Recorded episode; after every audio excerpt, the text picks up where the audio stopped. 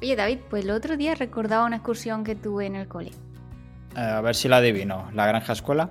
No, bueno, es muy típico, ¿no? Si quieres otro día te cuento por qué desde entonces no he vuelto a darle de comer a una vaca. Pero estamos estudiando el tema de las energías renovables, ¿no? Con conocimiento del medio, creo que se llamaba esa, esa, esa materia, ¿no? Y nos llevaron a un sitio donde nos enseñaron el funcionamiento de las placas solares, cómo iban con las baterías, los molinos de viento, etc. Vale, vale, sí, la típica excursión de colegio. Yo también fui hace muchos años. No, eso ya se queda en el recuerdo, ¿no? Sí, sí, ni me acuerdo. En el caso es que mirando hacia atrás no me dado cuenta de lo mucho que hemos avanzado y que a día de hoy es súper, o sea, bueno, más fácil que antes por lo menos de instalar placas solares, que cada vez se ven más edificios de nueva construcción o incluso gente que, que se las pone en su casa.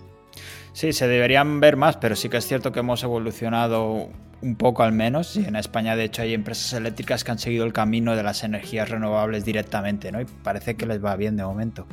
O sea, 100% renovables, ¿me das un ejemplo? O la luz. O la... Un nombre fácil de recordar, ¿no? es marketing. Entonces, ¿me puedes contar algo más? En plan, al final lo que nos interesa sobre todo tema de marketing, ventas, estrategia empresarial. Sí, pues dame un segundo que hago una llamada. Vale, yo te espero.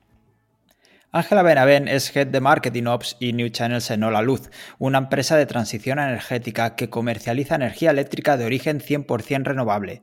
Con Ángela hablaremos de la captación de leads, de gestión de clientes y de toda la estrategia de Martech de la empresa. Bienvenida, Ángela. Hola, un placer, muy buenas tardes, eh, ¿cómo estáis? Muy bien, con un gran placer de, tenerte aquí después de, como comentábamos antes, unas cuantas semanas, ¿no? Con el tiralla floja persiguiéndonos un poco el uno al otro.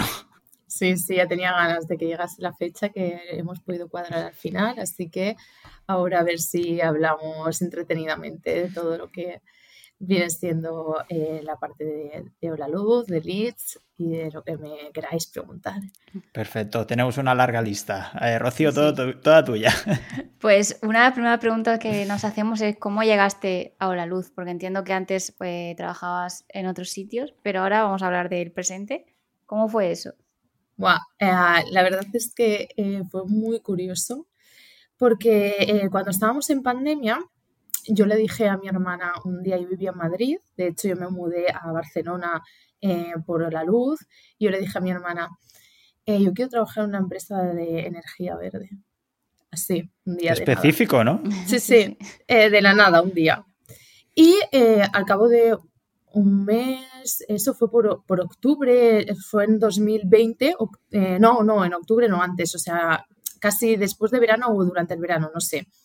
Y en octubre, un día recibo una llamada y, eh, de una headhunter y me dice, no, es que estamos buscando un perfil para la parte de lead generation, lead management en una empresa, no te puedo decir, necesito que me digas. Y me hizo un montón de preguntas. Y al final de, la, de la conversación me dice, bueno, es para una empresa que se, que se llama Ola Luz, que es del sector energético. Y entonces cuando lo vi dije, es que este sitio tiene que ser para mí. Es decir, eh, este sitio me lo, ha traído alguien. Entonces eh, lo luché muchísimo y finalmente, bueno, pues eh, fui seleccionada. Tu hermana no tuvo nada que ver por eso. No, no, no. El destino, ¿no? Sí, sí, fue totalmente, o sea, algo ajeno, una conversación que dices y que luego la vida te lo trae y dices, esto, algo ha pasado aquí, pero tiene que ser. Bueno, ahora lo, dame el teléfono de tu hermana que también le, le pediré un par de deseos, a ver. A ver si sucede, ¿no? Sí, no, de hecho es algo que creo que ayudó también en la entrevista porque yo siempre lo he comentado y lo he comentado muchas veces. Em, porque es que es real. O sea, a mí me sorprendió muchísimo, pero dije, esto lo tengo que luchar porque yo no, no creo que, que, haya pasado porque sí. Y no soy de las que está todo el día llamando al destino y que no, no, no tengo, no pongo velas ni cosas de estas. Bueno, es una casualidad. Y ahora mismo, eh, para saber un poquito a qué te dedicas, ¿cuáles son tus funciones dentro de la luz? Mira, yo cuando eh, le explico un poco cuando entré, cómo he transicionado a lo que estoy haciendo ahora también para que tenga sentido para, para el oyente, ¿no? Yo cuando entré, eh, como comentaba, yo entré en la posición de lead management, eh, era una parte más vinculada a todo lo que era la estrategia de generación de leads, toda la parte más inbound eh, y junto con growth, pues ayudar a que todos estos leads acabé entrando dentro de nuestro sistema y una vez entraba en nuestro sistema yo me encargaba de todo lo que era más lead nurturing y lead management hasta la conversión. ¿Vale? Allí se, ahí se terminaban mis funciones. Yo lo que hacía era que una vez entra una persona que quiere eh, por ejemplo, ponerse placas con nosotros o, quiere eh, pues darse de alta eh, la luz con nosotros, yo trabajaba todo ese lead para que la conversión fuese más eficiente, trabajando pues con la parte de, de call trabajando con todos los canales de comunicación que nosotros tenemos a nivel de compañía. En esos momentos cuando yo entré en la compañía, toda la parte de solar estaba empezando a, a, emerger, ¿no? no estaba tan, tan consolidada como está a día de hoy. Y eso son compras que son por racionales, son compras lentas, que necesitan toda la parte de, lead nurturing pues muy eh, establecida y muy trabajada. Entonces, allí no existía pues, un ecosistema tecnológico eh, tan asentado eh, como pues, a lo mejor estaban en otras partes de la compañía y demás. Y entonces lo impulsé ¿no? para que eso sucediese y lo montásemos. Finalmente lo montamos y y bueno, y teniendo en cuenta pues el perfil, yo tengo un perfil muy híbrido, aparte de que he trabajado em, en, empresas en el pasado, ¿no? Que también eran más pequeñas, he podido ver muchas partes de la empresa y además por mi forma de ser y me gusta mucho la tecnología, pues tengo un perfil como híbrido entre marketing y tecnología. Entonces, de forma espontánea, eh, fui saliendo ¿no? toda esa parte más tecnológica en mí. Eh, la empresa empezó a darse cuenta después de que yo aportaba este valor de forma pues, más genuina, ¿no? sin que tampoco me eh, fuese parte de mi rol. Y a raíz de eso, pues surgió la oportunidad ¿no? de adquirir un rol más de Martech. Y con él eh, tenía ya sentido que pasásemos a eh, establecer diferentes KPIs de negocio como es a día de hoy. Entonces, a día de hoy tengo eh, este rol que es de, bueno, de Martech y de nuevos, de nuevos canales y que a diferencia de otras compañías, en la nuestra, supongo que también por lo que yo comentaba, por mi perfil, ¿no? Y por cómo yo entré y cómo fue evolucionando, tengo dos patas. Una pata que está más vinculada a la estrategia, es decir, yo estoy 100% en negocio, y tengo objetivos de negocio muy marcados. Y luego tengo una pata más de operaciones que están vinculadas a todo lo que es tecnología y eh, automatismos, automatizaciones de, email marketing, de WhatsApp Business, de diferentes canales que tenemos, donde elegimos qué canal es el más oportuno y también hacemos y establecemos la operación o el automatismo para que suceda.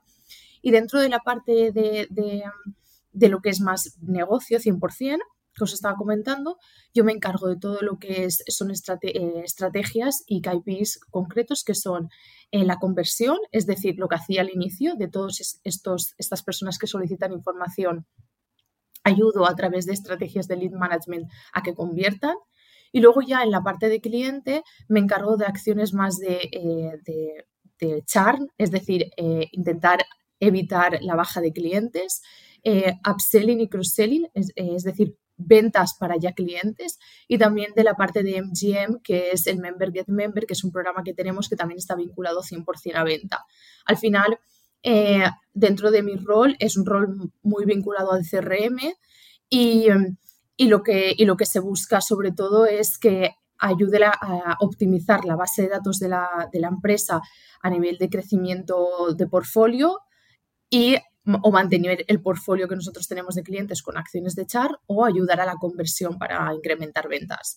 Yo estoy, eh, lo que dentro de, de Hola Luz, tanto mi equipo como, como, yo estamos dentro de growth, eh, estamos dentro de la, de la, parte de ventas. Antes estábamos en marketing, pero ahora los equipos de, que tenemos KPIs muy enfocadas a performance, estamos dentro de ventas.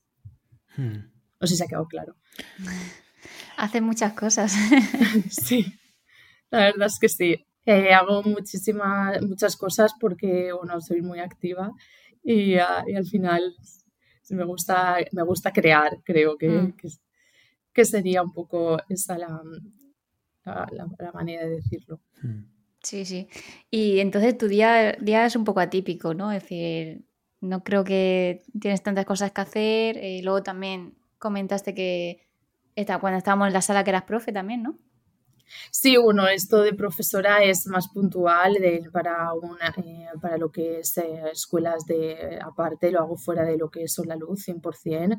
Y, y, es que bueno, he tenido la oportunidad de trabajar y colaborar con algunas escuelas de, de, másters de, de, marketing, eh, automation en este caso, de CRM y, y, de parto asignaturas. Pero esto está fuera de, de Hola Luz, que no está vinculado 100% al, a mi trabajo del día a día.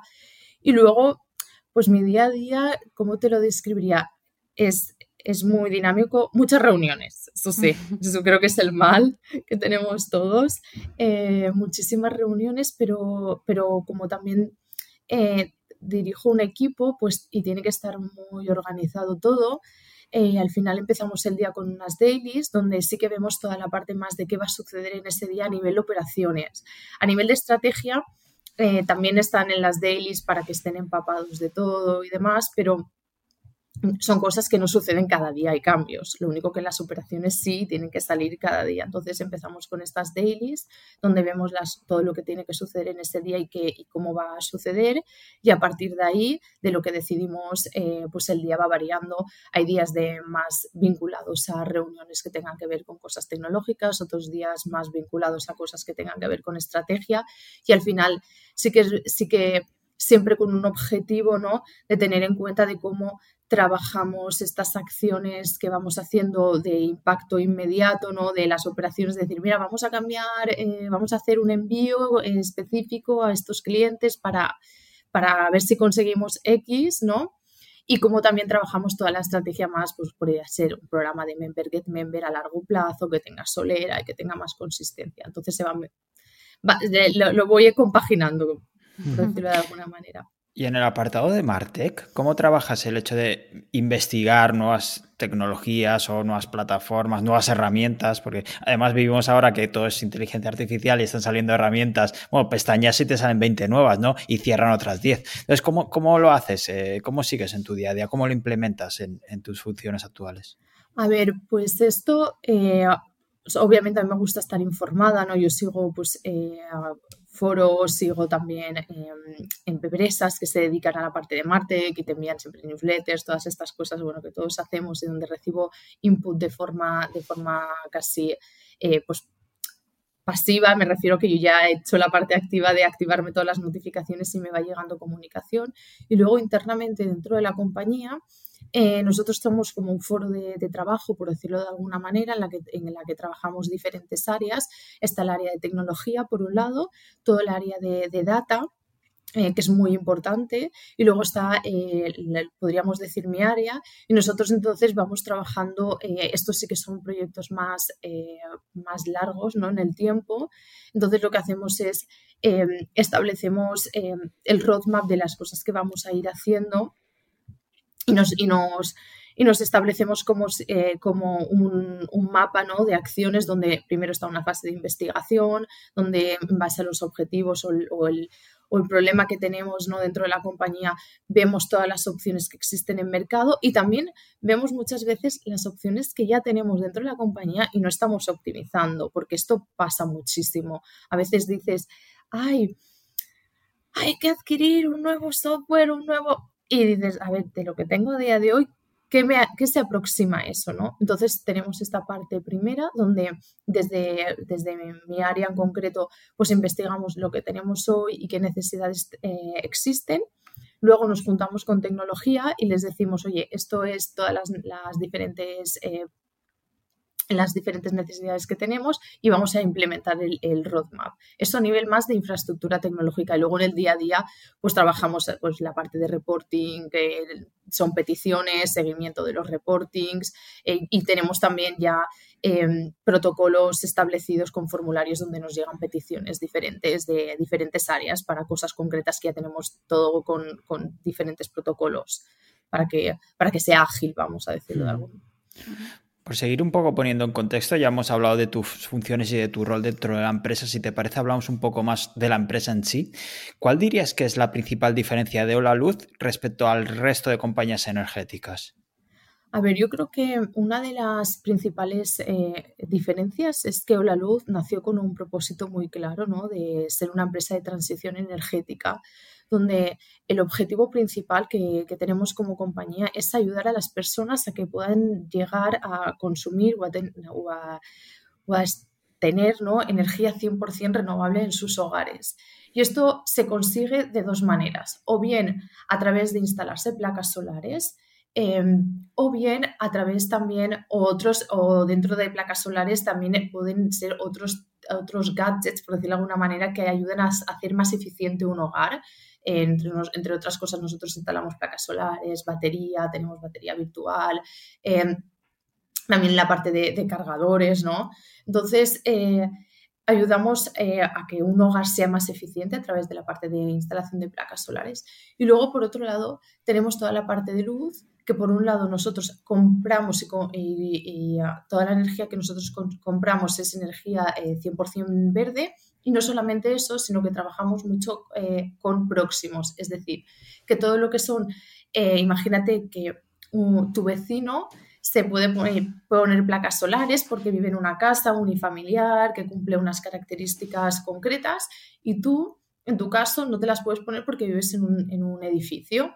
Entonces, eh, en este caso, teniendo en cuenta las distancias de las casas, nosotros podemos transferir y que esa persona pueda llegar a consumir esa energía también eh, de, podríamos decir, de los excedentes o de la energía que sobra de las placas solares. Esto eh, depende de la audiencia, si no, si no conoce mucho el sector de placas solares, básicamente es que cuando tú te pones placas, tus placas durante el día, a la vez cuando hay sol, lo que hacen es eh, generar energía que se, que se almacena y que nosotros cogemos esa energía para poder no solamente beneficiarte a ti, sino también beneficiar a otras personas cercanas. Pero mm. esa energía supongo que por el tema de las limitaciones de la batería, de las baterías, no las puedes guardar y guardártelas para el invierno, por así decirlo. No, pero por eso nosotros trabajamos con batería virtual, donde ofrecemos a las personas un ahorro fijo en su factura y les prometemos que, con su, que haya sol o haya, como siempre decimos, haya sol o llueva, tú vas a seguir eh, teniendo el mismo ahorro. Es decir, tus placas aparentemente seguirían creando la misma energía. Y nosotros lo que hacemos es quedarnos esa energía que te devolvemos en forma de ahorro, pero que la utilizamos en esos momentos para trasladársela, para intentar eficientar al máximo y que no se pierda, como digas, como dices tú, pues esa energía en el camino. Vale, perfecto. Entonces, eh, como has comentado, la luz se define como una compañía honesta, con un producto de calidad y también una atención excelente. ¿Cómo se muestra eso día a día? Porque es muy fácil decirlo, pero eh, ¿qué, acciones se tienen, hacéis para demostrarlo ¿no? a la gente? A ver, eh, sí que es verdad eh, que también pues hay que, antes de poder, pues de hablar, ¿no? De lo que es el, día a día, hay que tener también súper súper claro, ¿no? En, qué sector estamos nosotros trabajando, ¿no? Eh, luego, es importante que siempre tengamos en cuenta que al final el hecho de tener luz es un bien de primera necesidad que todo el mundo espera tener en su casa todo el mundo espera llegar a su casa, darle a la luz y que aparezca, pues esto que tenemos aquí, luz. Entonces, cuando algo no, cuando hay un día que hay una incidencia, ¿no? Eh, estas incidencias, por un lado, por, por, una parte, son incidencias que tienen un impacto más alto en nuestros clientes, es decir, que nosotros tenemos el compromiso y la necesidad de poder ser más ágiles, que a lo mejor podría ser un e-commerce en contestarte si tus deportivas se han perdido, y por otro lado, también tiene un agravio más alto en los usuarios. Me refiero que si tú llegas a tu casa y no tienes luz, seguramente te enfades bastante más que si eh, tu pedido se ha extraviado. Lo digo para poner en contexto cuando hablamos de compañías energéticas, ¿no? Y en este caso, pues hablamos de la luz em, y hablamos de la posible satisfacción o insatisfacción. También hay que partir de que la insatisfacción es bastante propicia. O sea, puede suceder con, Estás poniendo muchas tiritas. No, no, no, ¿eh? para nada, no, no. Esto simplemente lo digo para poner en contexto. Luego, nosotros a nivel de día a día trabajamos eh, de, diferentes maneras. Tenemos el, equipo de, Customer Support, ¿vale? Eh, y cuando un cliente eh, entra a través de, de una llamada, porque normalmente trabajamos mucho y casi todos a través de más offline, cuando alguien tiene una queja o así, pues lo primero que hace es llamar a, la compañía telefónica, a la compañía telefónica, a la compañía eh, por teléfono a la, a, la luz. En el momento en el que entra una llamada, nosotros lo que hacemos es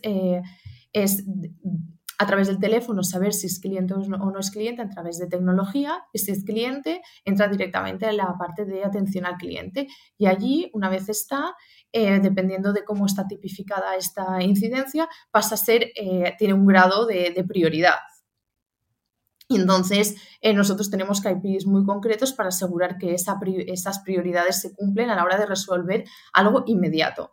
A la hora nosotros de como compañía, de cómo aseguramos ¿no? esa satisfacción, esa fidelización más a largo plazo, sin tener en cuenta las incidencias puntuales que tiene alguien, nosotros lo que buscamos siempre es ser muy transparente con, con las personas, buscamos comunicar y para nosotros la arma de comunicación es la más importante y, en todo momento eh, nuestro objetivo es que esa persona se, esté informada en todo el proceso, tanto de alta como una vez como es cliente, que es cliente con nosotros, que siempre reciba Em, de primera mano nuestra cualquier cambio que pueda haber en sus, en sus tarifas o cualquier cambio que pueda haber a nivel eh, legislativo o cualquier eh, cambio que pueda existir a nivel de normativa. Entonces, eh, como siempre decimos en la Luz, para nosotros lo más importante es que el, el cliente tenga toda la comunicación, pero como yo siempre digo, eh, hay que estar cuando nos necesitan, no siempre. Nos buscamos ser una, compañía que está omnipresente cada día en el cliente porque tampoco es necesario porque al final somos una compañía eh, de, una comercializadora de luz. Hmm. Una de las quejas más comunes en este sector eh, es el tema de la factura. Y ahora que hablabas de transparencia, ¿eso también se nota aquí? A ver, nosotros jugamos con la, con le podríamos decir, con la ventaja, ¿no? Eh, que a día de hoy tenemos una tarifa, nosotros vendemos eh, tarifa, la tarifa justa, sobre todo, es una de las más, eh, las, de las más importantes que nosotros vendemos, de, hecho casi todos nuestros clientes tienen la tarifa justa y nosotros aseguramos que va a tener un ahorro fijo cada mes esa persona, es decir, o que va a tener una cuota fija, ahorro en la parte de solar y, en la parte más de luz, que va a tener una tarifa cada mes y que, y que dependiendo de esta persona si cambia o no eh, sus hábitos de consumo, esta, esta tarifa se va, a, em, se va a regular ¿no? al cabo de tres meses y después anualmente. Entonces, en este sentido, sí que vemos que la parte de, de, pues, de insatisfacción se ve reducida porque ya conocen de antemano cuánto, les, cuánto va a ser su factura de la luz. Además, en este, en este sentido, sí que es muy importante explicar muy bien el producto, igual que también cuando si vendes, pues, eh, si vendes eh, tarifas que, cambian en base al consumo de la persona, lo, lo, más importante es ser muy claro y tener, como en nuestro caso, facturas donde explicamos para, para dummies, que digo yo, ¿no? Qué es cada uno de los conceptos y que no haya conceptos que no queden claros. Entonces, eso sí, porque al final es verdad que, a la gente le importa mucho pues, lo que va a, pagar cada mes, ¿no? Hmm. Hmm. En ese caso, el tema de factura lo veo bastante acertado porque hoy en día yo creo que la mayoría de gente firma sin saber lo que está firmando, sin saber lo que hay detrás. Em, como medida honesta, puede ser, ser un ejemplo, pero ¿hacéis otras medidas frente esa opacidad que suele haber en el sector, que yo creo que se esconde un poco en el lenguaje técnico. Entonces vosotros os diferenciáis en esa forma, es decir, lleguéis un poco más al consumidor em, de forma más honesta o más transparente. A ver, nosotros en ese sentido lo que hacemos es que siempre tenemos toda la parte pues también eh, muy cercana al cliente y le enviamos en toda la, cuando una persona se da de alta, tiene un onboarding ¿no? que dura unos tres meses y durante estos, tres meses nosotros lo que hacemos es tutorizarle o hacerle entender cuáles son aquellos conceptos que puede que no le hayan quedado claros en la primera, pues en el momento del alta, ¿no? A nivel, a nivel eh, de comunicación intentamos ir explicándole ¿no? cómo va a ser su factura o qué cosas se va a encontrar para que haya eh, pocos, em, para que haya menos, eh, bueno, podríamos decir, desconocimiento, que haya, que haya eh, para intentar evitar este desconocimiento de lo que se va a enfrentar hacia la factura. Y por supuesto también tenemos atención al cliente que también nos llaman muchas personas que hay cosas que no entienden, yo eso sucede, entonces siempre ponemos a disposición al cliente explicarle cada uno de los conceptos eh, por si tiene, le ha quedado alguna duda a nivel más contractual, nosotros siempre eh, buscamos tener, pues eso, toda la parte contractual que quede clara, que sean conceptos básicos y que cuando alguien se vea un contrato que no parezca que se está leyendo algo raro, ¿sabes? Un prospecto farmacéutico. Exacto. Y ya que hablamos, eh, hablas del onboarding, eh, en cuanto a la captación, no sé si tenéis un público específico al que vais dirigido, porque claro, luz necesita a todo el mundo. Sí, a ver, eso es verdad que, nosotros sí que tenemos un target que sabemos que es el que más eh, consume la luz, ¿no? Eh, sabemos la tipología que es, son personas que buscan tranquilidad, personas que, que, bueno, que también se sienten cómodas pagando cada mes lo mismo y se quieren despreocupar, porque al final es lo que nosotros vendemos, ¿no? Es verdad que también eh, tenemos un target de personas que se sienten más vinculadas a la energía verde, aunque cierto es que a nivel de sociedad delante de, la cámara queda muy bien, pero la realidad es que la gente quiere pues, tener una factura que, le, se sienta cómoda, ¿no? Entonces, nosotros a nivel de captación sí que trabajamos eh, segmentos, sí que tenemos todo lo que son eh, diferentes tipologías de, de, copies o diferentes tipologías de anuncios que van dirigidas a nivel de, creatividad, muy vinculadas a lo que es nuestro segmento. No obstante, al final sí que es, sí que es verdad que somos una compañía energética y que, eh, y que, competimos, en estamos en un mercado muy, muy competitivo, ¿no? Y que muchas veces prima el segmento y otras veces también prima eh, los costes de captación porque hay cosas en las que son evidentes que, bueno, que tienes que, que tener para poder ser rentable, ¿no? Entonces, eh, intentamos ir al, siempre a nuestros segmentos y creemos, y de hecho ya nos llegan por, la, por cómo nos comunicamos, al final la tipología de mensajes, nosotros tenemos muy claro en la parte de copywriting qué cosas qué cosas podemos decir, qué cosas no podemos decir y cómo las tenemos que decir en base a lo que queremos transmitir en cuanto al segmento. Pero también es verdad que competimos en un mercado eh, pues, que, que, hay muchas personas pujando. ¿no? Oye, pues la verdad que parece que tiene muy buena pinta y que, bueno, Ángela controla, controla bastante. Sí, mola investigar empresas tan diferentes, ¿no? Abarcando sectores tan tradicionales como puede ser este caso y otros más recientes o novedosos, como hemos visto en otros episodios. Sí, totalmente, pero al final siempre quiero saber más, ¿no? O sea, me llama la atención cómo, qué procesos siguen para captar clientes, eh, en qué canales, si el canal online, las típicas llamaditas sigue siendo tan importantes, eh, y el online, ¿no? que es sobre todo lo que trabajamos nosotros, que es sobre todo qué tecnologías y herramientas utilizan. Ya parece quizá que si es una compañía eléctrica no es algo como más arcaico y realmente también necesitan invertir en marketing y tecnología para seguir creciendo. No van a llenar de publicidad las marquesinas de los autobuses y ya está. Hay que ir un paso más allá. Sí, ya. Aunque con un público tan diverso, eh, bueno, al final todos necesitamos luz, ¿no? Sí, pero al final supongo que ajustarán los canales al mensaje que quieren transmitir y si ellos apuestan por ser una empresa pues honesta, transparente, que ayuda a los clientes a ahorrar y sobre todo hablan siempre de energía renovable, pues será ese su mensaje y las personas que resuenen con ese mensaje serán sus clientes. Sí, bueno, al final no sé si será ese el orden, mm. pero eh, nos hemos dado cuenta que lo que más nos afecta o lo que más nos importa es nuestro bolsillo. Sí, eso, aunque eso yo ya lo sabía, ¿eh? pero eso será el, mensaje importante, lo que pasa que habrá que ver cómo, claro. Bueno, pues vamos a por el segundo asalto de preguntas. Entonces, a la hora de captar a un cliente, entiendo que utilizáis diferentes canales, ¿no? ¿Y cuáles son esos canales? Bueno, pues utilizamos muchos canales diferentes. Por un lado utilizamos eh, bueno, pues canales digitales, de la parte digital es de las más importantes a nivel de compañía, de todo lo que es eh, captación a través de, todo lo que son herramientas digitales, desde pues, SEO, eh, la parte de, todo lo que son programática, todo lo que son afiliados, afiliación y demás. Esto es muy importante. Luego tenemos una parte más de offline, por decirlo de alguna manera que son todo lo que son canales más indirectos, que también trabajamos con, muchas, eh, con muchos canales indirectos que traen directamente leads o traen también ventas, dependiendo.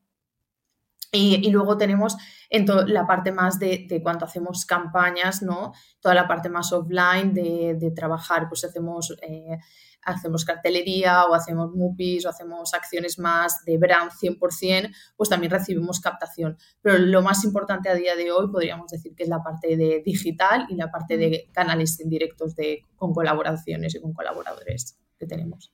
¿Esos canales indirectos son más, bueno, colaboradores en plan, pueden ser influencers o pueden ser... Eh, influencers estaría más en la parte digital. También mm. trabajamos alguno, alguna parte de, marketing de influencers, pero normalmente la parte de marketing de influencers la trabajamos más para, para una parte más de brand. ¿Tenéis controlado cuál es el impacto entre el online y el offline? Sí, sí, sí. No sé si nos podrías dar algún número. Eh, eh, a ver, a nivel de, cambia mucho dependiendo de si estamos hablando de luz o estamos hablando de, solar, eh, cambia mucho el impacto, pero eh, podríamos decir que en la parte de luz, sin decir, no puedo decir, eh, bueno, no puedo decir en números claros, pero en la parte de, luz hay una parte muy alta que es volumen indirecto y en la parte solar el, es prácticamente casi todo digital. Gracias. ¿Usáis las llamadas como otras compañías. Las llamadas en la siesta, ¿no? Sí, ¿no? A ver, eh, las llamadas sí existen, claro. Es algo que a mí, no, por ejemplo, la luz nunca me ha llamado. Sí, me han llamado otras. A ver tu teléfono. ah, yo no llevo eso.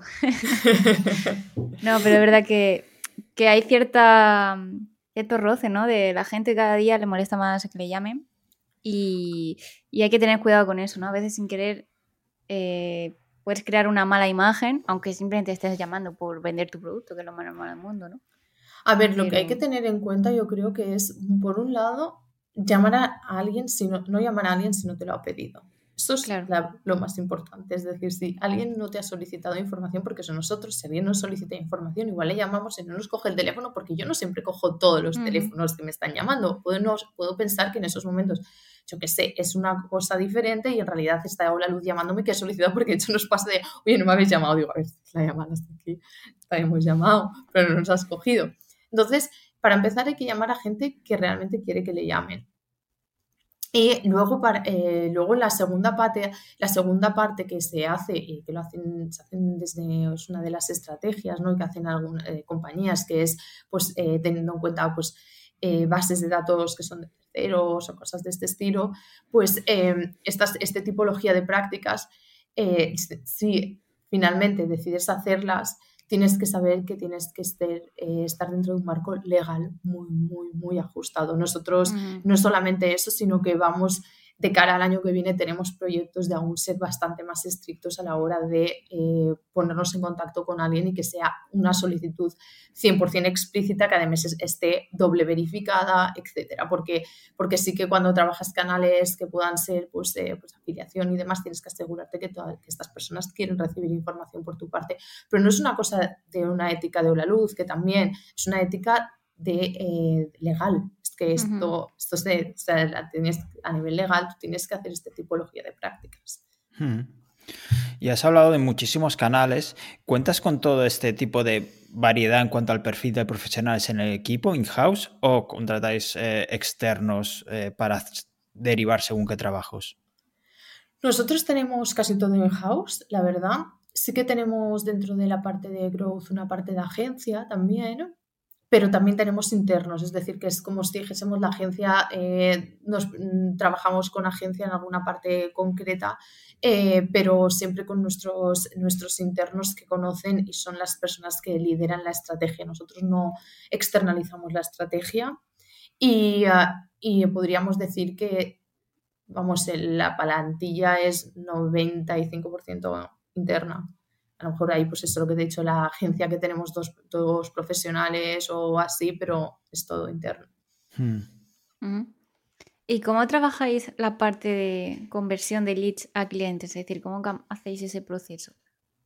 Eh, es muy diferente si hablamos de, pues, de, productos más rápidos, ¿no? como pueda ser luz, o productos más lentos, como pueda ser instalarse placas solares, porque al final cuando alguien se quiere dar de alta eh, de, la luz, por ejemplo, es un, es un, proceso que le da pereza. que es que de hecho, mira, hoy me lo quito o ya no lo hago. Y luego, sin embargo, cuando alguien se quiere, o sea, quiere instalarse placas solares es un proceso racional, meditado. Tenemos un ticket medio, pues esto de, estamos hablando entre 8 y 11 mil euros, no es, no es una cosa que tomes una decisión en esos momentos. Entonces, eh, eso marca 100% el ciclo de compra. Entonces nosotros nos basamos en el ciclo de compra a la hora de establecer qué vamos a hacer con nuestros, eh, con nuestros leads que están entrando y en el caso de, en ambas partes, la inmediatez es muy importante porque trabajamos en un mercado muy competitivo. Entonces eh, tenemos que ser rápidos y eficientes en cómo establecemos pues, eh, la, la, primera comunicación, ¿no? O sea, la primera comunicación tiene que ser muy rápida. Eso es, es de cajón, porque si no, pues ya, ya se han ido con otros, ¿no?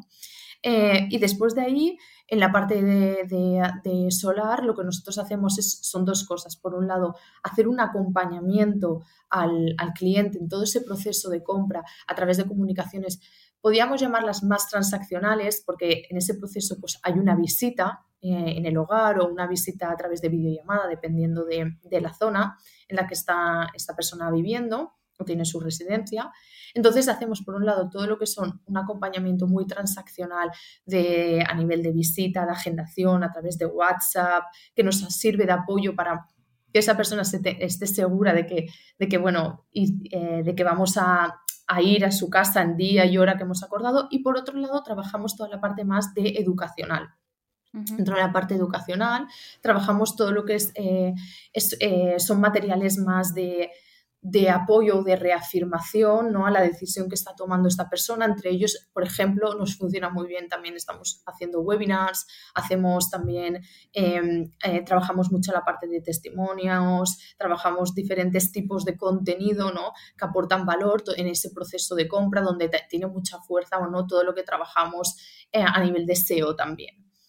Y luego en la parte más de luz, que son ventas como muy rápidas, Trabajamos más eh, la captación de lead, de lead magnets, de cosas muy, muy concretas, podríamos decir, de, pues, típicos eh, pain points o, cosas que preocupan al usuario, como pueda ser, por ejemplo, la, potencia contratada, porque muchas veces las personas tienen miedo. Dicen, es que yo me he ido, me he puesto la luz, la potencia contratada que tengo en mi casa es de, de 4.0 es decir, de, 4.000 eh, kilovatios y yo no sé si es mucho o poco para mi hogar. Entonces trabajamos mucho cosas concretas de este estilo que sabemos que son búsquedas que tiene o cosas que se pregunta la gente y en esos momentos sí que em, lo derivamos muy rápido a la parte de, online, hay offline, perdona, porque tanto nuestra venta de placas como de luz tiene una, un híbrido muy de online y offline. Cuando hablo de offline, hablo de que la venta empieza digital pero termina offline se, transfiere porque la gente quiere a, día de hoy seguir contratando por teléfono, le da credibilidad, le da confianza y sabe lo que está haciendo. O sea, como lo que estabas comentando antes, eh, de, oye, que queremos entender lo que estamos comprando, ¿no? Entonces, si tienen a alguien al teléfono, pues eh, lo entienden mejor. Entonces, estas personas sí que las derivamos eh, y si en esos momentos no contratan, es cuando ya empezamos a hacer el nurturing de más de pues, información, de temas de factura, de o sea, todo lo que es más informativo alrededor de la factura y también dentro de un ecosistema ¿no? que pueda ser... Eh, que pueda todo lo que es el, proyecto o el propósito de empresa dentro de lo que es la luz, ¿no? de la parte de, pues, de transición energética, eh, información a través de información eh, vinculada a, impacto en, en, la sociedad, etcétera. Y eso también lo trabajamos mucho con cliente, obviamente. Una pregunta respecto al offline. Has comentado que son las llamadas telefónicas sobre todo, pero no sé si realizáis acciones, seguís realizando acciones, televisión, radio, eh, pancartas en autopistas. Sí, nosotros tenemos todo esto, está en la parte de brand de la compañía y nosotros realizamos diferentes campañas dependiendo de al año tenemos pues calendarizadas diferentes, eh, diferentes acciones de, campañas de, este estilo offline y las planificamos y en esos momentos sí que planificamos toda la parte de medios y ah, tanto y, unificamos pues todo lo que va a ser la campaña tanto a nivel eh, online y offline, tele, radio, prensa y luego online, eh, digital o todo lo que puedan ser también televisiones más em, como pues, Amazon o, o, Spotify o diferentes, bueno, diferentes tipologías de medios y en esos momentos vamos con una campaña durante un tiempo determinado que tiene inicio y fin. No sé si me podrás contestar, pero la inversión en estos canales se ha ido reduciendo conforme nos vamos, ¿no? ¿O vais apostando por el digital?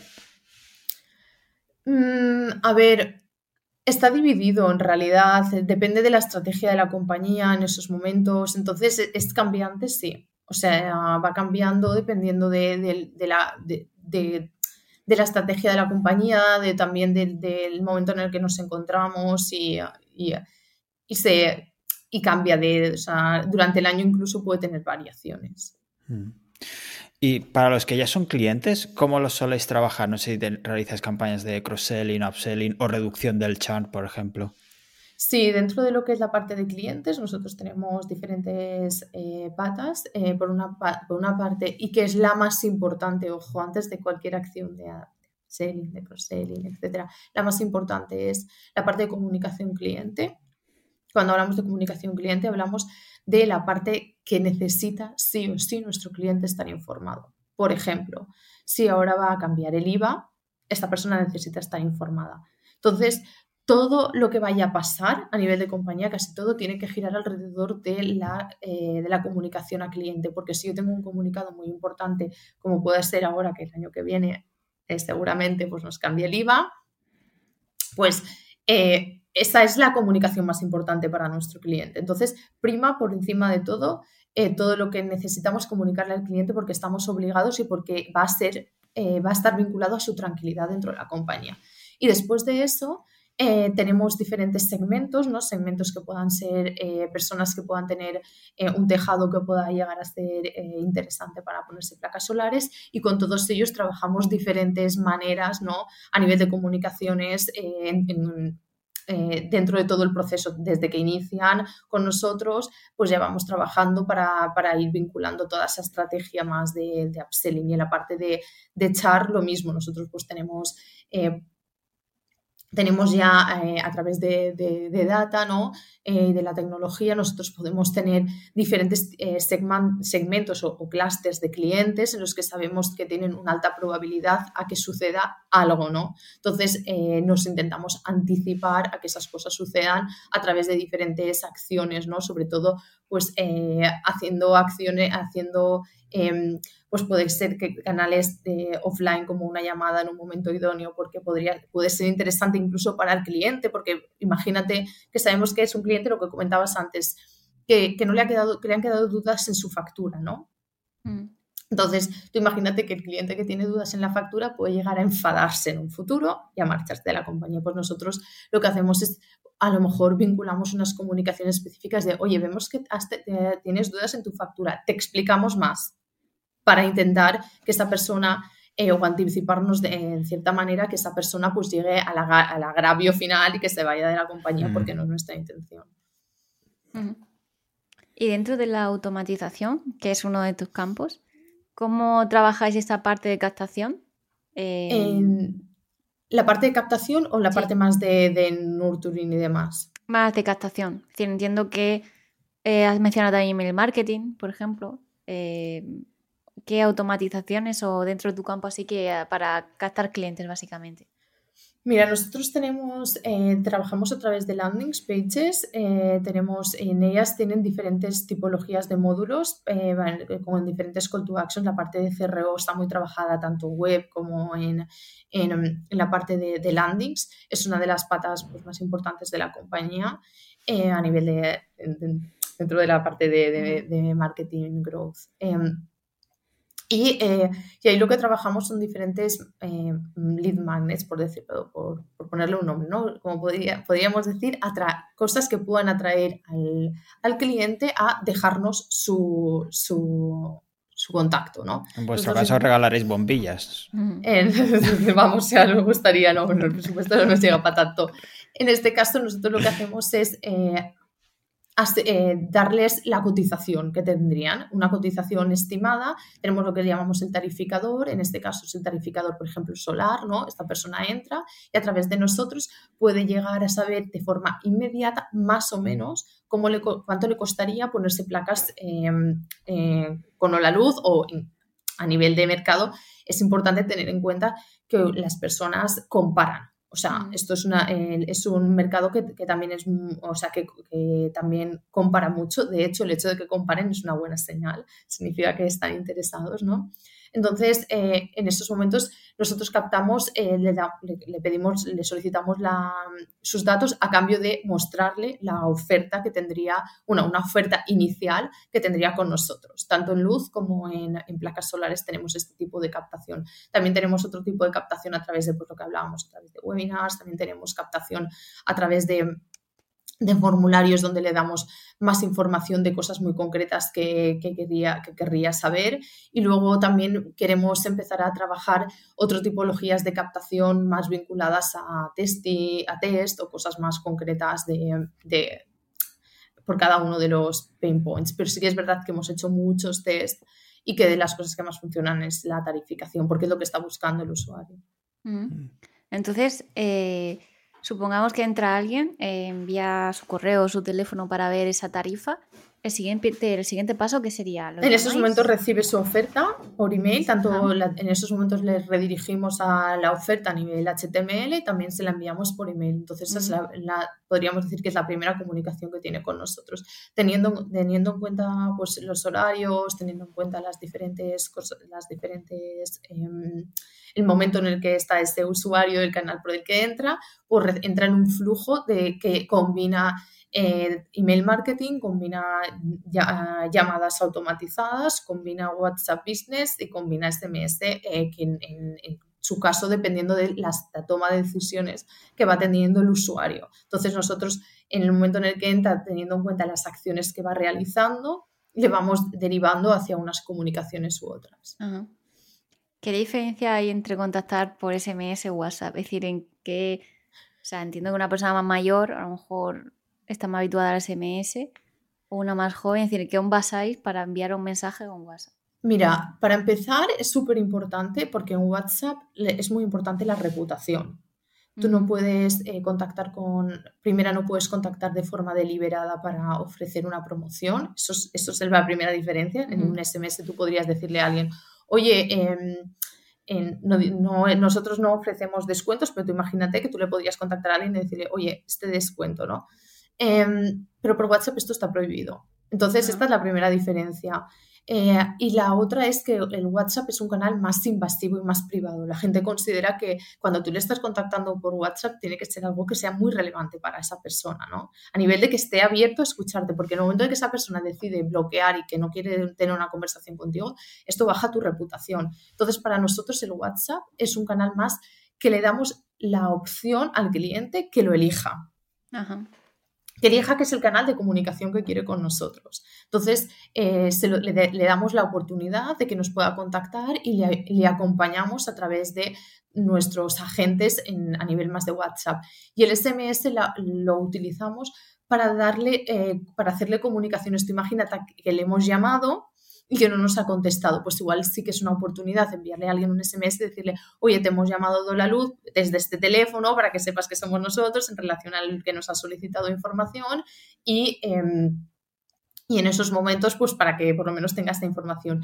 Y muchas veces también los SMS los utilizamos a nivel puntual cuando, pues, por ejemplo, queremos informarle de alguna campaña en concreto que tenemos o cosas así. He de decir que no es un canal que nos flipe. Nosotros no somos de de spameadores de SMS, no es algo que nos encante, y, porque al final un SMS, pues sí que es verdad que lo va a leer mucha gente, pero el ratio de, eh, acción, de engagement en un SMS es, muy alto.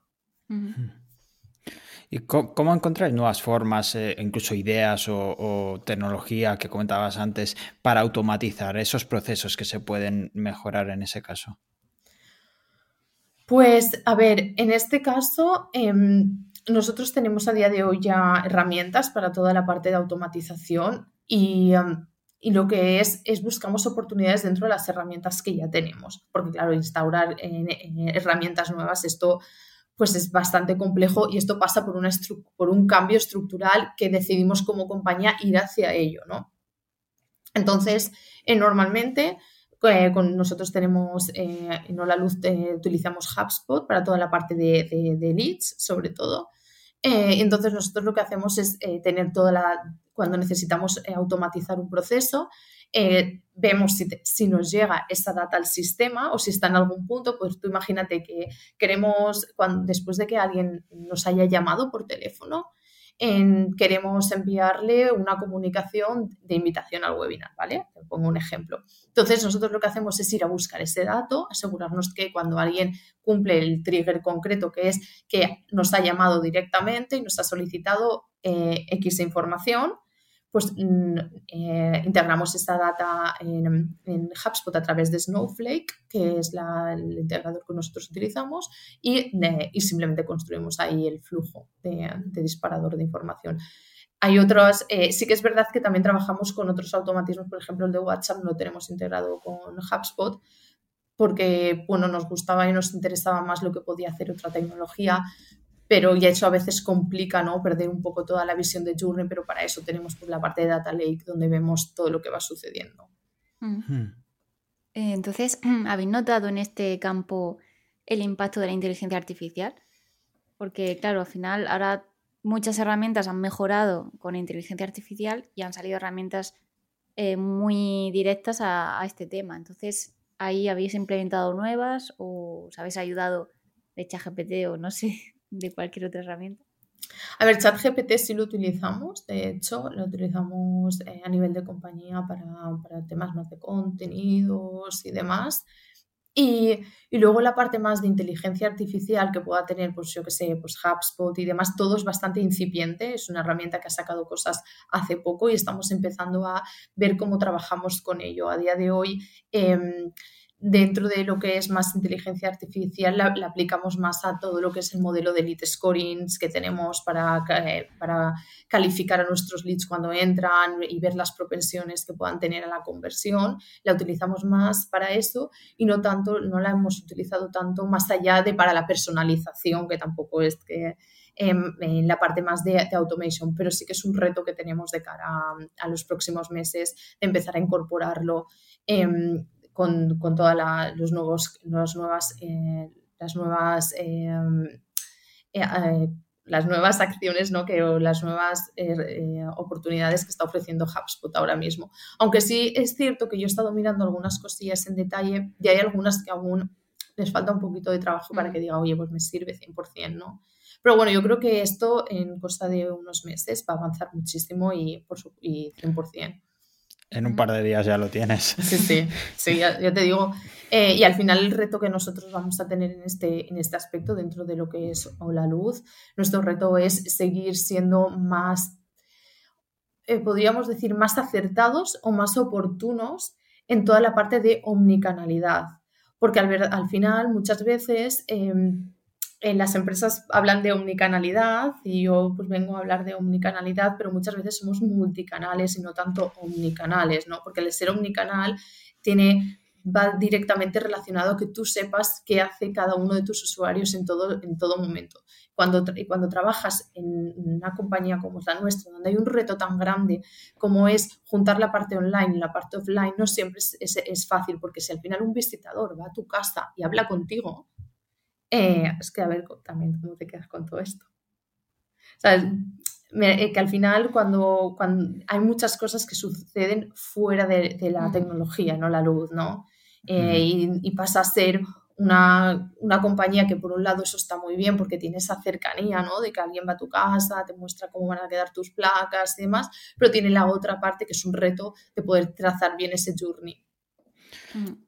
Y no sé si tenéis alguna o habéis marcado alguna línea roja que no vais a pasar en, ese sentido en cuanto a automatizaciones, en cuanto a la aplicación de inteligencia artificial.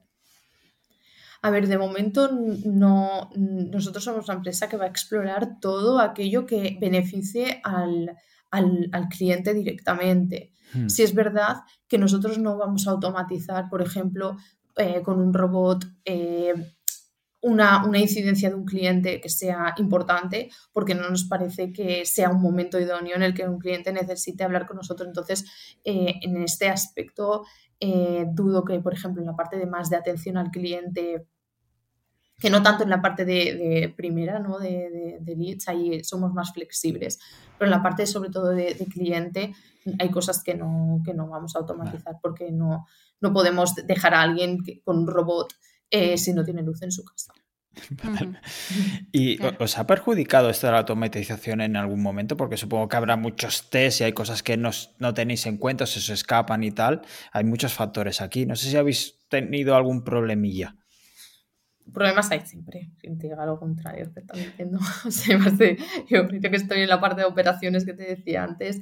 Eh, todos, los días hay problemas. Todos los días. Todos los días. O sea, eh, microinfartos casi siempre.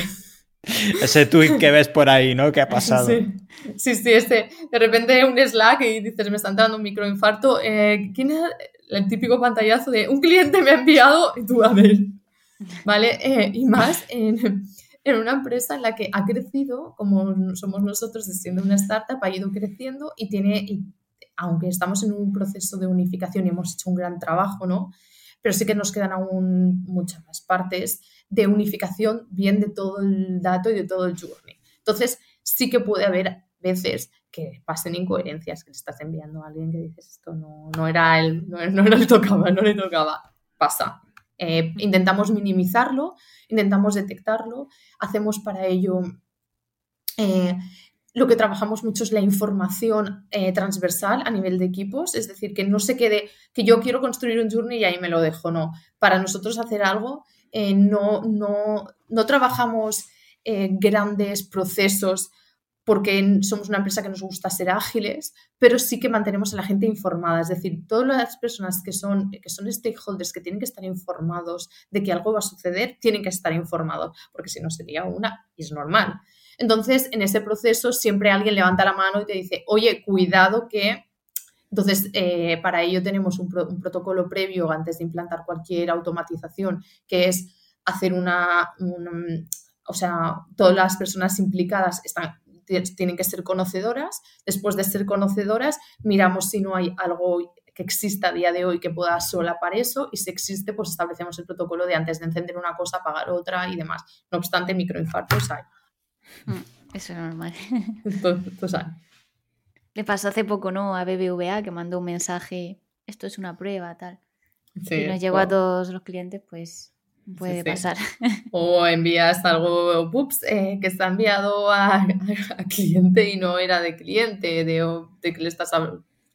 Sí. Entonces, en esos momentos, plan de acción, ya tenemos pues, diferentes plantillas de I'm so sorry, esto, esto no iba para ti. Eh, le damos esa plantillita, la plantilla de me he equivocado. y hablando de, bueno, de ciertas crisis microinfartos, ¿habéis tenido alguna vez alguna crisis de reputación? A ver, mm, es importante que cuando crisis de reputación eh, son fáciles en este sector, porque suceden muchas cosas. Entonces, cuando antes de una crisis de reputación, cuando la hemos tenido, eh, pues imagínate en un ejemplo que ahora pongo, eh, nosotros lo que hacemos es anticiparnos. La empresa va a saber que puede haber una crisis de reputación. Imagínate, ahora cuando cambiemos el IVA, va a haber una crisis de reputación. En el sentido de que la gente se va a alarmar y va a pensar y va a puede desconfiar de lo que le estás diciendo en esos momentos. ¿no? Entonces, em, en este sentido, nosotros cuando vamos a hacer un cambio eh, importante que pueda tener alto impacto en el cliente, lo que hacemos es anticiparnos previamente y mirar por los riesgos que pueda tener a nivel de, a nivel de cliente. Eh, por un lado, es decir, pues mira, eh, los clientes ante esto se pueden enfadar o los clientes eh, ante esta situación se pueden sentir confundidos. O sea, ¿qué sentimiento va a tener un cliente ante, ante una, una, acción que vas a tomar como compañía? Estamos hablando de cosas que sean, que puedan ser reputación, que tengan un, que tengan un trigger disparador de una reputación que viene de, una acción tomada internamente dentro de la compañía. Lo que es externo, pues hay cosas que tampoco ¿vale? Yo hablo de, las, de la parte interna. Entonces, ¿cómo se puede sentir un cliente? Entonces, creamos un plan de acción y ahí sí que está toda la compañía muy, muy alineada, sobre todo a nivel de Customer Care, que es donde recibimos las, llamadas de los clientes y también toda la parte de, de redes sociales, donde el cliente al final, pues ante una situación, imagínate que que en este caso le estamos anunciando que ha, cambiado alguna cosa contractual por, porque, porque tenía que ser, pues si llama por teléfono y no le coges el teléfono porque está saturada la línea, pues igual se enfada y se, va a, las redes sociales. Le dice, no, es que he llamado y encima ni cogen el teléfono. No, es que no mm. te lo cogemos porque, eh, porque está saturado. Entonces también ponemos, en este caso también eh, tratamos de comunicarle al cliente en todo momento a través de la llamada, de pues por qué estamos tardando y a nivel de redes siempre tenemos un plan de acción, ¿no? Para poder eh, saber qué tenemos y cómo lo tenemos que comunicar para que el cliente en este aspecto pues, se calme lo antes posible y exista un ruido pues, más, el, menor posible, contando que al final muchas veces eh, dentro de, lo que son las crisis de reputación, eh, todo lo que prevés es todo lo que tienes de ventaja, pero siempre hay cosas inesperadas, ¿no? Y que lo que tienes que hacer en esos momentos es pues, estar calmado y como compañía intentar pues, ser honesto y tener una comunicación transparente. Oye, pues esta parte me ha gustado bastante, el conocer todo el proceso que sigue de captación de clientes y las automatizaciones que hacen, pues, que están tan de moda ahora. Sí, me llama mucho la atención es que aunque existen unas normas eh, que muchas compañías tienen en teoría, ¿no? Con el tema de las llamadas, muchas se las saltan y produce más cabreo que otras cosas. Eh, yo no quiero que me llamen si no lo he pedido y menos en la hora de la siesta. Parece muy lógico, pero aún así hay empresas que no lo hacen. Pero y también parece muy sencillo todo lo que cuenta Ángela, pero detrás hay mucha gente, hay equipos, hay reuniones, hay crisis, hay microinfartos. Sí, sobre todo esto, ¿no? Pero podríamos hablar un poco sobre cómo gestionar las diferentes tecnologías y herramientas. Eh, también, por ejemplo, el impacto de la inteligencia artificial. Eh, hay mucho aquí por rascar. Pues sí, y vamos a ello y ya de paso pues hablamos del futuro, ¿no? Esa pregunta que siempre te gusta a ti de dónde te ves esos cinco años. Si hablamos del crecimiento de la empresa durante los últimos años, eh, ¿qué peso crees que han, tenido tanto la tecnología como el uso de los datos en, ello? A ver, nosotros somos una empresa que sin el uso de, los datos y la tecnología no hubiésemos podido crecer porque al final somos una compañía de comercialización y somos una, empresa donde la parte de, energy management, de, la gestión de la energía, es core, o sea, es muy importante para nosotros porque es la parte que va a hacer y asegurar que lo que nosotros le hemos prometido al cliente se cumpla, ¿no? Eh, a nivel términos de, económicos. Entonces, esa, ahí esa parte hay mucha ingeniería de data y de tecnológica puesta. Y luego en la parte más de lo que ve visualmente el cliente, ¿no? lo que ellos se, sienten más eh, directamente relacionados, hemos trabajado mucho en poner sistemas y trabajar toda la parte de, tecnologías que, hagan que seamos accesibles para el cliente. Em, y que de esta manera pues toda esta tecnología sea fácil de utilizar por un lado por los trabajadores y por otro lado que también para el cliente pues eh, el hecho de que si tú pones una tecnología sobre todo hablo mucho de la parte de, CTI ¿no? de, lo que es la, parte de, llamadas ¿no? pero es que es una parte nosotros recibimos muchas llamadas al día ¿no? entonces, entonces hemos trabajado mucho de que todo es de que este este sistema de, recogida de llamadas sea eficiente, que clasifique bien, que podamos trabajar toda esa parte también muchísimo. Hmm. Si hablamos del sector en general, ¿cómo ves eh, su futuro? ¿Hacia dónde vamos? Pues yo espero que hacia lo verde, ¿no? Si no, pues mal vamos. Es decir, si el futuro no, si el futuro no es verde, no va a ser difícil. Va a ser difícil. Entonces, eso pasa no solamente por lo que, lo que yo vea, eh, pasa también por decisiones políticas que, que, tienen que suceder, que esperemos que sucedan, ¿no? Y que además hay unas agendas que esperemos que se cumplan y que pase por porque realmente esta, esta descarbonización exista y que el, acceso a la, a, la, a la, energía verde sea incluso más eh, fácil para todo el mundo y que además de eso, pues eh, dentro de lo que es la parte eh, que nos impacta a todos, que es nuestra factura de la luz, pues eh, debido a, al, eh, por el hecho de que podamos tener una energía más sostenible en el tiempo, pues no tenga tantos impactos diarios de subidas y bajadas, porque aquí pues es un, es un mercado de pool y que cada día cambia. Entonces, yo espero que lo que, se, lo que está previsto se cumpla. Si es verdad que a nivel de España, eh, a día de hoy, no somos el país europeo que más avanzado está en este sentido. Hace falta más inversión ¿no? para seguir innovando. Y, apostar también por políticas de este estilo. Por ejemplo, existen que se finalizan ahora a, final de mes eh, las ayudas de que son las Next Generation, son unas ayudas para, que las personas se puedan instalar placas solares, ¿no? Estas ayudas está abierto si se va a seguir o no, eh, van a seguir existiendo. De momento no está previsto que el año que viene sigan estas ayudas en vigor, ¿no?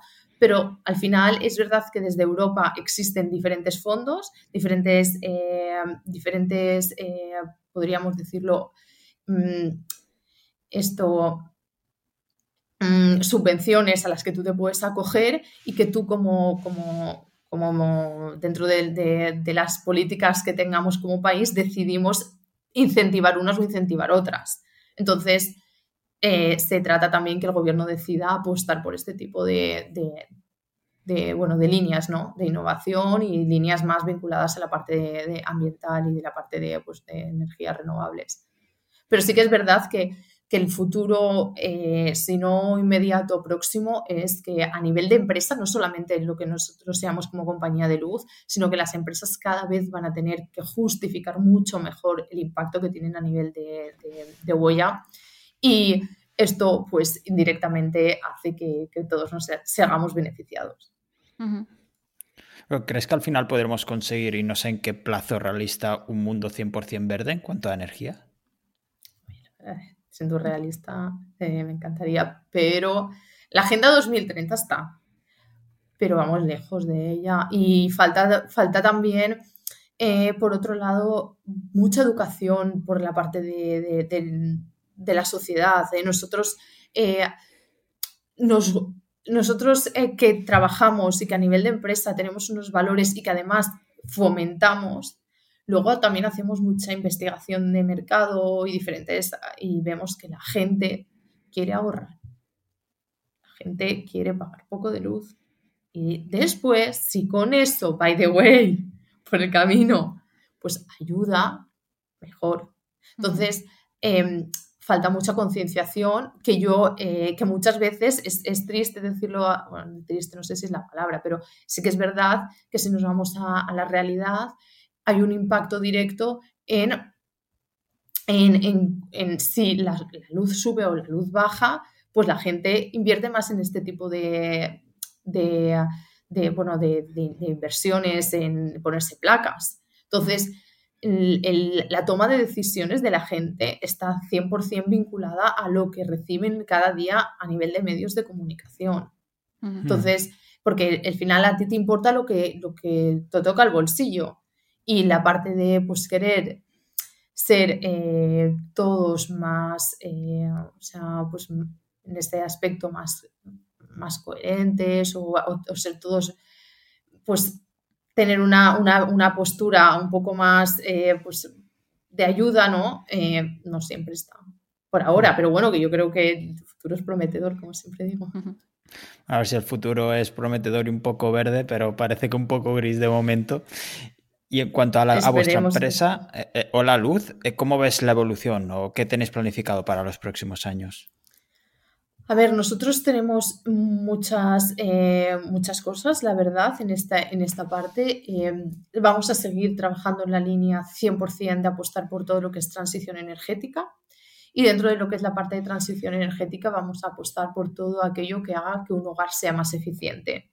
Entonces, no sé si abriríamos nuevas líneas o no. Esto, sinceramente, yo ahora mismo no, pues no puedo, no, no, no, no es algo que, que, sepa, pero lo que sí tengo muy claro que a nivel de compañía vamos a seguir la línea de ayudar a que los hogares de las personas pues, puedan ser cada día más eficientes, que puedan asegurarse que aquello que consumen eh, está en pro de sus valores y si no, también en pro de sus bolsillos, 100%. Y no sé si el ERE, que ha sido noticia recientemente, ha provocado cierto traspiés en vuestro desarrollo. A ver, estas cosas eh, no, son nunca fáciles, eso es una realidad. Y, em, bueno, vamos a, estamos ahora en un momento de, cambio, eh, pero bueno, al final también es verdad que, en, todo, tanto en, los momentos, eh, podríamos decir, de celebración, ¿no? como los momentos en los que no estás celebrando, pues hay que, bueno, que remangarse, estar ahí, ser coherente y, empático en la medida de lo posible. Mm. Mm. Y bueno, ahora ya centrándonos en tu futuro, ¿cuáles serían tus próximos pasos? ¿Qué tienes en mente? Pues, uh, yo soy una persona muy nerviosa, eh, me encanta hacer cosas y, bueno, podríamos decir que, que me gusta que pasen cosas y también eh, mucho reflexionar sobre las cosas. Entonces, em, por la parte más personal, ¿no? Me gustaría seguir pues, trabajando un poco más toda la parte de vincularme hacia la divulgación y hacia la comunicación de todo lo que esté relacionado con el marketing. Es algo que me, que me apasiona y que quiero seguir pues, ser mejor, ¿no? Comunicando y ser mejor en este sentido de si, si alguien puede pues, aprender algo de lo que es mi experiencia, pues para mí sería un regalo entonces, en ese aspecto me gustaría seguir creciendo. Y luego, a nivel profesional, pues de momento eh, me gustaría pues, eh, seguir aportando el valor que, en la luz y seguir eh, aportando cada día mi, mi, granito de arena y de cara al año que viene mejorar toda la parte de de, la parte sobre todo de la gestión con cliente, toda esa parte pues me gustaría seguir vinculada mucho, sobre todo uno de las KPIs que me gustaría trabajar mucho es en la, parte pues esto de, ser mejor en la parte de, anticipación al char, no ser mejor en la, en la parte de todo lo que son los scorings predictivos y toda la parte de inteligencia artificial. Dentro de mm. unos años, pues no sé dónde me veo, lo que existe es que me veo creciendo. Perfecto, pues te puedes pasar otra vez por aquí para contarnos por dónde has crecido. Y si tienes algún otro deseo, que nos lo puedes decir también a ver si se cumple. Ah, sí, lo igual se cumple, ¿no? Tengo que llamar como. Esto es curioso, pero bueno, unas amigas mías siempre llaman al Seven, es decir, tengo que llamar al Seven, es el oráculo, según ellas. Pues Ángela, mira, para acabar, una última pregunta. Eh, como tenemos nuestros oyentes, empresas de todos los tamaños, o la luz no deja de ser una empresa de cierto tamaño, no sé si nos podrías decir tres consejos, tres cosas, ya sea una herramienta, un proceso, un tip, cualquier cosa que podría aplicar cualquier empresa de cualquier tamaño que hacéis diariamente en la luz. Vale, eh, eh, esta no me la esperaba. No, esta me la acabo de inventar. Rocío tampoco. esta no me la esperaba. Eh, te voy a decir como tres, entonces cada una le voy a vincular a una cosa totalmente diferente, ¿vale? La primera, eh, que voy a. que, que sí que, me gustaría decirle a cualquier empresa, o que es cuando. Si a mí alguien me pregunta, ¿qué has aprendido tú este año? Eh, o durante el tiempo que llevas en la luz, es que antes de tomar una una decisión de alto impacto a nivel tecnológico o a nivel de negocio, eh, bajes muy bien un, business case y no tengas miedo a probar, pero antes de probar, prueba en pequeña escala, porque muchas veces eh, la gente se mete en grandes eh, ingenierías y después no tiene un impacto en negocio. Mm. Entonces, eh, sobre todo para, pues para empresas más pequeñas que, o, empresas que son medianas y que tienen gran, gran, necesidad de crecimiento, hay que ser muy rápidos, eso es una realidad, eh, se, exige mucha agilidad, pero si eliges, te elige bien y antes hace un pequeño testing. Luego, a nivel de, de, acciones que puedan ser interesantes a, nivel de día, del día a día, nosotros somos una empresa de suscripción entonces, bueno, pues un, ejemplo que pueda servir para empresas de suscripción que a nosotros nos ha funcionado ha sido automatizar mucho todo el proceso de, leads, es decir, desde que te entra un lead, toda esta calificación hasta llegar a un, lead cualificado, que en nuestro caso sería una visita realizada, pues eh, que este proceso sea lo más rápido y automatizado posible, pero siempre teniendo en cuenta que no pierdas la vinculación con cliente. ¿Qué digo? Que el cliente no se puede sentir desatendido, porque si no, hasta luego. Mm. Entonces, que eh, marques muy bien este journey que vas a hacer, que sea lo más corto posible y que lo vincules en la medida de lo posible, si tu, tu, presupuesto eh, lo permite, con acciones que estén en diferentes canales y siempre eh, se, puede llegar a agradecer un contacto más directo, ¿no? más personalizado. Y luego la tercera, pues esta sí tengo que pensar un poco más. Eh, pues, a ver, a ver. Sí, esta, esta, sí, esta es muy importante. y la, la, tercera que diría es que, por favor, que siempre, o sea, eh, no sé si pasa, pero que siempre se guarde en un espacio. Eh, no soy muy, muy amiga de tener muchos, muchas reuniones, aunque tengo, pero no soy muy amiga de generar reuniones porque sí, pero si pueden que siempre se guarde en un espacio para debatir entre, de forma transversal a nivel de compañía, porque sí que mm, con, em, en, empresas pequeñitas seguramente no pasa, porque yo siempre digo, pues cuando has trabajado y trabajas en una empresa pequeña, pues eres la mujer, yo hablo de mujer porque soy mujer, la mujer orquesta y eres, vale para todo.